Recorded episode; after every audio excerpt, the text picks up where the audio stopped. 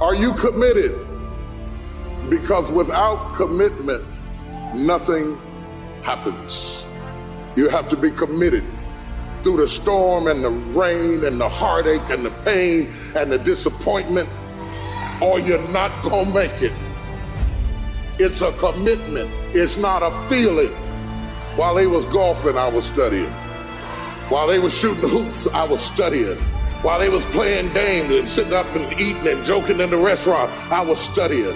You can't get out of something, something that you're not willing to put into it. You have to put your everything, your everything, your mind, your energy, your effort, your discipline, your tenacity. Nothing is going to jump out the fire if you don't throw something in there. It's not going to happen.